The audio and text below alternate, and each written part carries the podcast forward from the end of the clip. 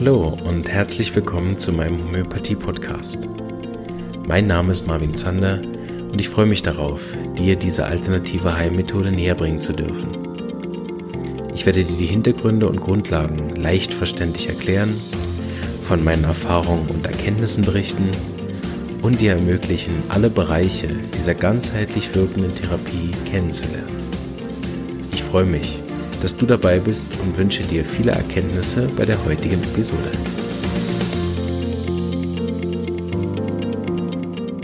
So, hallo.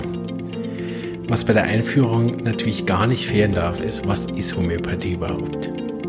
Da werde ich mich jetzt ein bisschen zu ausufernd äußern und äh, hoffe, ich mache euch da ein bisschen Lust darauf, für die, die Homöopathie beispielsweise auch noch gar nicht kennen, sich dann mit einzelnen Episoden des äh, hoffentlich bald sehr umfangreichen Podcastes auseinanderzusetzen. Äh, vielleicht kann ich auch vorher sagen, dass ich die Folge schon ein paar Mal aufgenommen habe und dann gemerkt habe, ja, da kann ich jetzt auch vier, fünf, sechs Stunden drüber reden und habe doch immer noch nicht alles gesagt. Deshalb mache ich ja aber auch den Podcast. Ich glaube, wenn man es in einer Folge zusammenfassen könnte, bräuchte es da auch keinen Podcast, sondern bringt man einmal ein YouTube-Video raus und gut ist. So versuche ich jetzt wirklich einfach ein paar Themen anzureißen, die dann alle, alle, alle, alle viel detaillierter noch besprochen werden im Laufe dieses Podcastes. Aber lasst uns beginnen und zwar behaupte ich erstmal als erstes, Homöopathie ist eine Wissenschaft. Je nachdem, welches Klientel ich mit der Folge erreiche, gibt es jetzt wahrscheinlich die ersten, die ausschalten oder äh, E-Mails anfangen zu schreiben oder Kommentare. Halt, halt, halt. Was ich meine, ist empirische Wissenschaft. Empirische Wissenschaft ist die Wissenschaft der Beobachtung und der Erfahrung. Das ist wichtig und einerseits der Kritikpunkt der Homöopathie, aber aus meiner Sicht die größte Stärke weil Homöopathie damit auf einer sich ergänzenden, sich aufbauenden Erfahrung beruht, die inzwischen 200 Jahre bemisst. Bedeutet, wir haben einen Erfahrungsschatz von 200 Jahren von vielen, vielen, vielen, vielen, vielen, vielen, vielen Menschen, einigen darunter sehr, sehr großen, erfolgreichen Homöopathen überall auf der Welt, die Wissen zusammengetragen haben, was aufeinander aufbaut. Natürlich gibt es in Homöopathie auch die Spaltungen, aber grundsätzlich ist Homöopathie Homöopathie und äh, jede dieser Spaltungen hat wieder eigene Erfahrungen gemacht, aber die bauen alle auf, dem, auf denselben Grundprinzipien auf. Das ist ein großer Unterschied zu anderen Medizinformen, die immer wieder neue Entdeckungen machen und dann Altes über den Haufen werfen müssen, um das Neue irgendwie integrieren zu können und arbeiten damit immer mit so ein bisschen gefährlichem Halbwissen. Also ich habe letztens ein Buch gelesen von einem Zellbiologen, Dr. Bruce Lipton, der der Meinung ist, dass das gesamte Medizinsystem, was aktuell ähm, existiert, auf einem veralteten physikalischen Verständnis beruht und damit komplett über den Haufen gehört. Weiß nicht, ob das so die weise Entscheidung ist, das gesamte Medizinsystem so über den Haufen zu werfen, aber falls das stimmt, da weiß ich jetzt nicht Bescheid, aber er ist Dr. Dr. Professor, so ähm,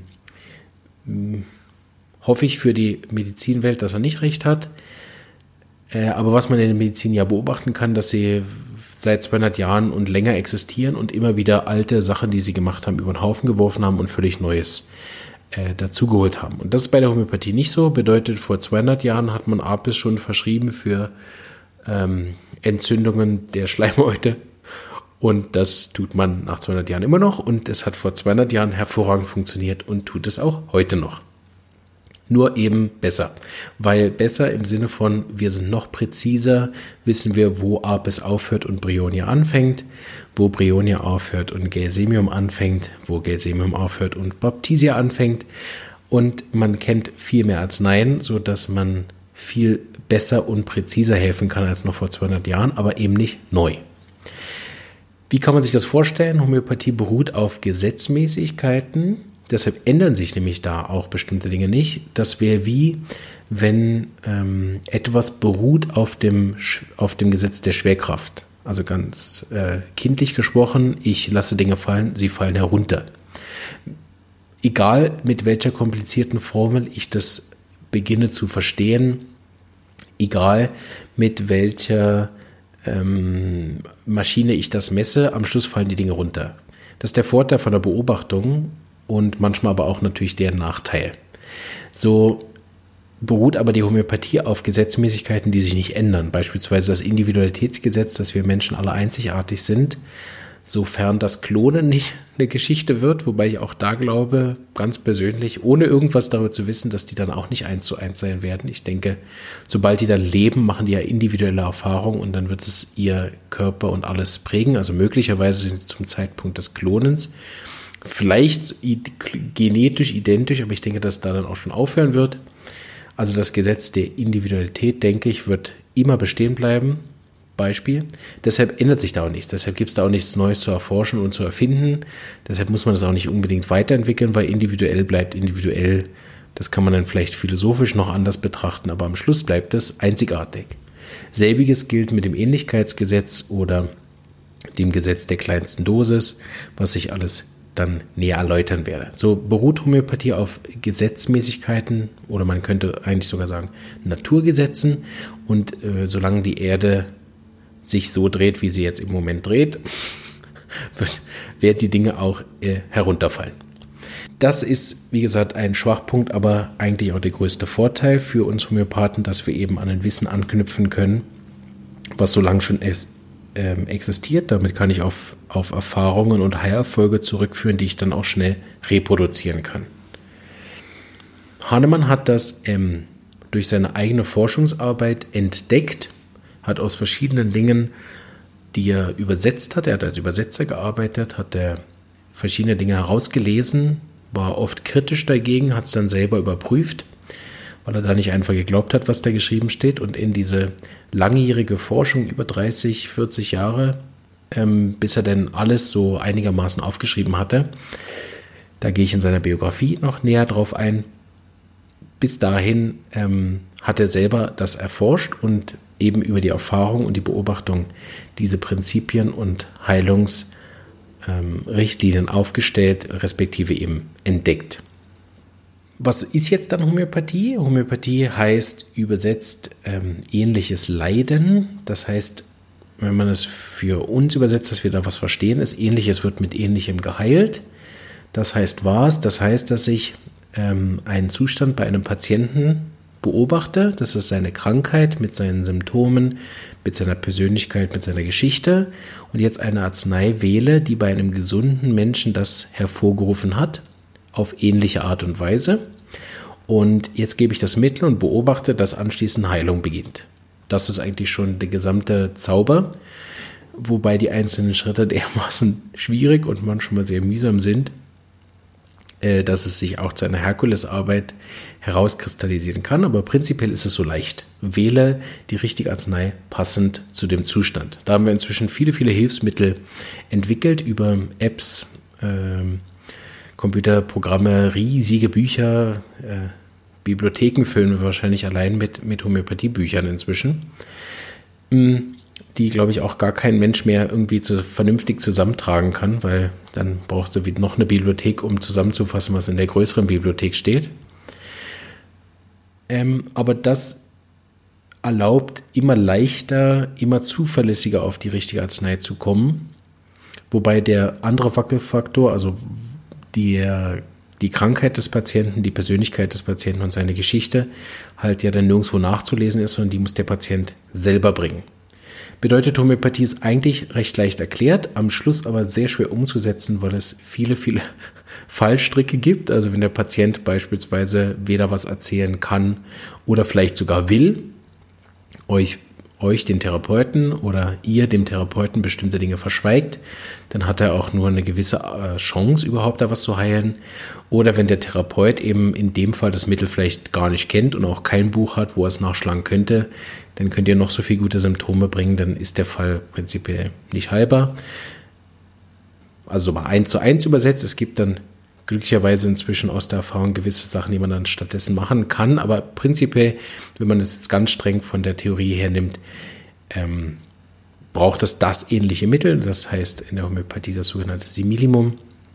Und äh, wenn der Therapeut das nicht findet, dann äh, wird es in dem Sinne auch keine klassische Heilung geben können. Zumindest in der Theorie, in der Praxis sieht das glücklicherweise anders aus, dass man da noch ein paar Chancen hat, wieder beruhend auf den Erfahrungen aber prinzipiell. die äh, Homöopathie funktioniert mit äh, homöopathischen Arzneimitteln, Globuli oder Kügelchen, sagt man dem auch. Das sind potenzierte Arzneien. Hahnemann hat damals gesagt, das Dynamisieren von der Arznei. Das liegt daran, dass er die Krankheit auf einer energetischen Ebene vermutet hat, der sogenannten Dynamis, oder er hat es dann später genannt Lebenskraft. So hat er gemeint, man braucht auch Arzneien, die auf der Ebene wirken und hat dann diese Potenzen entdeckt, ausprobiert, getestet, für gut befunden, Heilungserfolge mitgehabt und deshalb hat sich das etabliert. Ja, das ist eigentlich im Prinzip schon, was man sagen kann zur Homöopathie, so als ersten Einstieg. Vielleicht noch als ähm, letzten Punkt. Was machen wir mit der Homöopathie am Schluss, wenn man es auf einen Satz zusammenfasst, ist Hilfe zur Selbstheilung. Das meint rein auf der unbewussten Ebene der Selbstheilungskraft, die wir nicht aktiv steuern können. Das heißt, ich gebe eine Arznei und der Patient wird in dem Maße gesund, wie das aktuell möglich ist und nicht in dem Maße, wie er daran glaubt. Was ich damit meine ist, auch ein skeptischer Patient wird mit der Arznei, wenn sie korrekt ist, einen Heilungserfolg verspüren. Wie lange der bleibt, wie tief der geht, wie äh, konstant die Heilung ist und äh, wie der gesamte Verlauf ist, hängt allerdings dann wieder sehr davon ab, wie der Patient mitmacht. Also Beispielsweise, wenn Eltern eine gute Arznei empfangen haben äh, oder selber gewählt haben und dann gehen sie nächsten Tag mit dem noch nicht ganz gesunden Kind wieder Skifahren, wird er einen massiven Rückfall haben, was dann nicht an dem Versagen der Homöopathie liegt, sondern an der falschen, falschen Einschätzung der Eltern über den Gesundheitszustand des Kindes. Oder wenn ich einen Patienten habe, der eine chronische Krankheit hat und äh, die Ernährung nicht umstellen kann, will, möchte, dann ist da auch nur eine gewisse Art von Heilung möglich. Und wenn ich einen Patienten habe, der im Burnout ist und ich mit ihm versuche zu erklären, dass er aktuell weniger arbeiten äh, sollte oder vielleicht sich mal wirklich eine längere Auszeit nehmen, um mal nach innen zu hören, wie ist er überhaupt krank geworden und sich auf den Weg nicht einlässt, wird er wahrscheinlich mit Homöopathie auch keine riesige Freude haben. So, natürlich spielt der Patient auch eine riesige Rolle und ich wir stellen mir das so vor als Bild. Am Anfang liegt die Verantwortung des Gesundwerdens zu 80 Prozent beim Homöopath und zu 20 Prozent beim Patienten. Und die 20 Prozent beim Patienten sind, die vernünftigen, richtigen Symptome bringen, sodass der Homöopath eine Chance hat, die richtige Arznei zu wählen. Je gesünder der Patient wird, je mehr geht es ja darum, wie viel wie tief geht die Heilung und wie viel der Patient bereit ist, tatsächlich auch an den Sachen, die er inzwischen erkannt hat, wie er krank geworden ist, was hoffentlich passiert ist, wie sehr ist er bereit und befähigt, Dinge da zu ändern. Da spielt der Homöopath natürlich auch eine Rolle, wie weit bin ich in der Lage, selbst den Patienten auch zu coachen bis zur hundertprozentigen Heilung? Oder inwieweit müsste ich eigentlich jemanden empfehlen, der ihm jetzt hilft? Inwieweit kenne ich auch jemanden, der ihn jetzt dabei unterstützt? So wird die Selbstheilung mit fortlaufendem Prozess immer mehr Sache des Patienten oder mit dieser 80-20-Regel, die vielleicht einige von euch auch kennen aus der Arbeitswelt. Mit 20 Prozent Aufwand schafft man 80 Prozent und um die letzten 20 Prozent der Heilung zu äh, bewerkstelligen, brauchst du nochmal 80 Prozent Aufwand. Und so laufen auch viele homöopathische Fälle, zumindest bei mir in der Praxis. Wenn ich das erste Mittel gegeben habe und es funktioniert, was glücklicherweise immer häufiger der Fall ist, äh, schaffe ich meist bis zu 80 Prozent der Heilung. Also viele, viele Sachen sind viel besser. Ähm, vom Gemüt her fühlt er sich leichter, entspannter, lockerer, weniger Ängste, schläft besser. Die körperlichen Beschwerden sind so weit zurückgegangen, wie das in der Kürze der Zeit möglich ist und so weiter. Und dann ähm, hat man so einen Rest. Ja, alles ist besser, aber meine Verdauung ja, alles ist besser, aber ich habe ab und zu noch Kopfschmerzen. Ja, alles ist besser, aber ich habe doch immer noch die Erschöpfung auf der Arbeit oder die Konzentrationsschwäche oder welches Symptom hat übrig ist. Und am Anfang habe ich dann gedacht, ja, kriegen wir auch noch hin und habe dann aber bemerkt, dass diese letzten 20 Prozent dreimal so zäh sind wie, wie alles, was vorher da war. Und meist brauchst dann auch wirklich noch andere Therapien, die dazu helfen oder wo der Patient erstmal noch eine Erkenntnisstufe nehmen muss, um mir dann zu erklären, eigentlich, wo in der Kindheit vielleicht das Trauma stattgefunden hat, was wir bis dahin noch gar nicht wussten, was er auch nicht wusste oder dachte, es ist mir auch nicht so wichtig, das ist ja schon lang vorbei, das hat er ja schon alles durchgearbeitet oder so. Also bis man zu dem Punkt kommt, dass man merkt, hm, Äh, es könnte ja vielleicht auch daran liegen, ganz im Kern vergeht oft dann eben sehr, sehr viel Zeit. Aber um auf den Punkt zurückzukommen, die Selbstheilungskraft des Patienten anzuregen, ist die einzige Aufgabe des Homöopathen. Und da fungiert der Homöopath nicht als Heiler, sondern eigentlich streng genommen als Werkzeug, als Übersetzungsmaschine, als Vermittler zwischen ähm, dem, was der Patient äh, in uns hinein gibt an Informationen und dann verwerten wir das, ratter, ratter, ratter, spucken hoffentlich die richtige Arznei aus, die geben wir dann dem Patienten, aber die Heilung findet komplett bei ihm statt. Also die, die Arznei heilt auch nicht in dem Sinne, sondern sie löst eine Heilung aus. Und so ist die ähm, Heilung am Schluss wieder im Patienten. So macht er sich selber gesund Anfänglich mit einer Arznei, gegen Ende dadurch, dass er sein Leben so lebt, dass er nicht mehr krank wird, falls das möglich ist. In diesem Sinne ist Homöopathie Hilfe zur Selbstheilung, nicht mehr, aber auch nicht weniger und eine der schönsten Therapien, die ich im Laufe meines Lebens bisher kennenlernen durfte, weil es brauchte wenig Arznei für sehr viel Erfolg, für langem, dauerhaftem Erfolg und auch einer Präventivwirkung, also mit den Jahren bekommen die Patienten nicht nur seltene Krankheiten, sondern auch andere, weniger schwere Krankheiten. Zum Beispiel hat er am Anfang chronische Nebenhöhlenentzündung gehabt, jetzt bekommt er nur noch Schnupfen. Oder chronische Migräne gehabt, jetzt hat er nur noch Hautausschlag. Also weniger tödliche Krankheiten, kann man so sagen. Ja, und äh, deshalb bin ich so begeistert von Homöopathie. Ich habe selber auch auch schon andere Therapien ausprobiert, die ich auch alle sehr gut fand und die mir auch immer das Stück geholfen haben. Aber wenn ich mal wieder so eine homöopathische Arznei einnehme und merke, wie es innerlich einfach so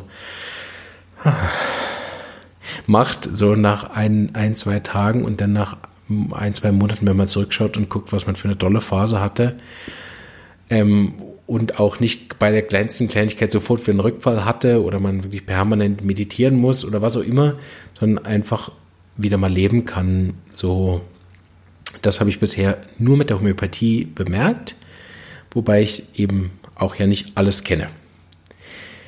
Deshalb freue ich mich, äh, meine große Leidenschaft mit euch teilen zu dürfen und hoffe, ihr habt einen kleinen Einblick heute jetzt schon erhalten in die Homöopathie. Alles andere weiter dann im Podcast mit den verschiedenen Episoden. Ich freue mich, dass du bis zum Ende dabei warst und hoffe, es hat dir gefallen. Wenn du mich erreichen möchtest, geht das aktuell am besten im Facebook, in der Facebook-Gruppe, die zum Podcast gehört und genauso heißt wie der Podcast. Und äh, deshalb wünsche ich dir jetzt alles Gute, freue mich, mit dir in Kontakt zu bleiben und bleib gesund. Ciao.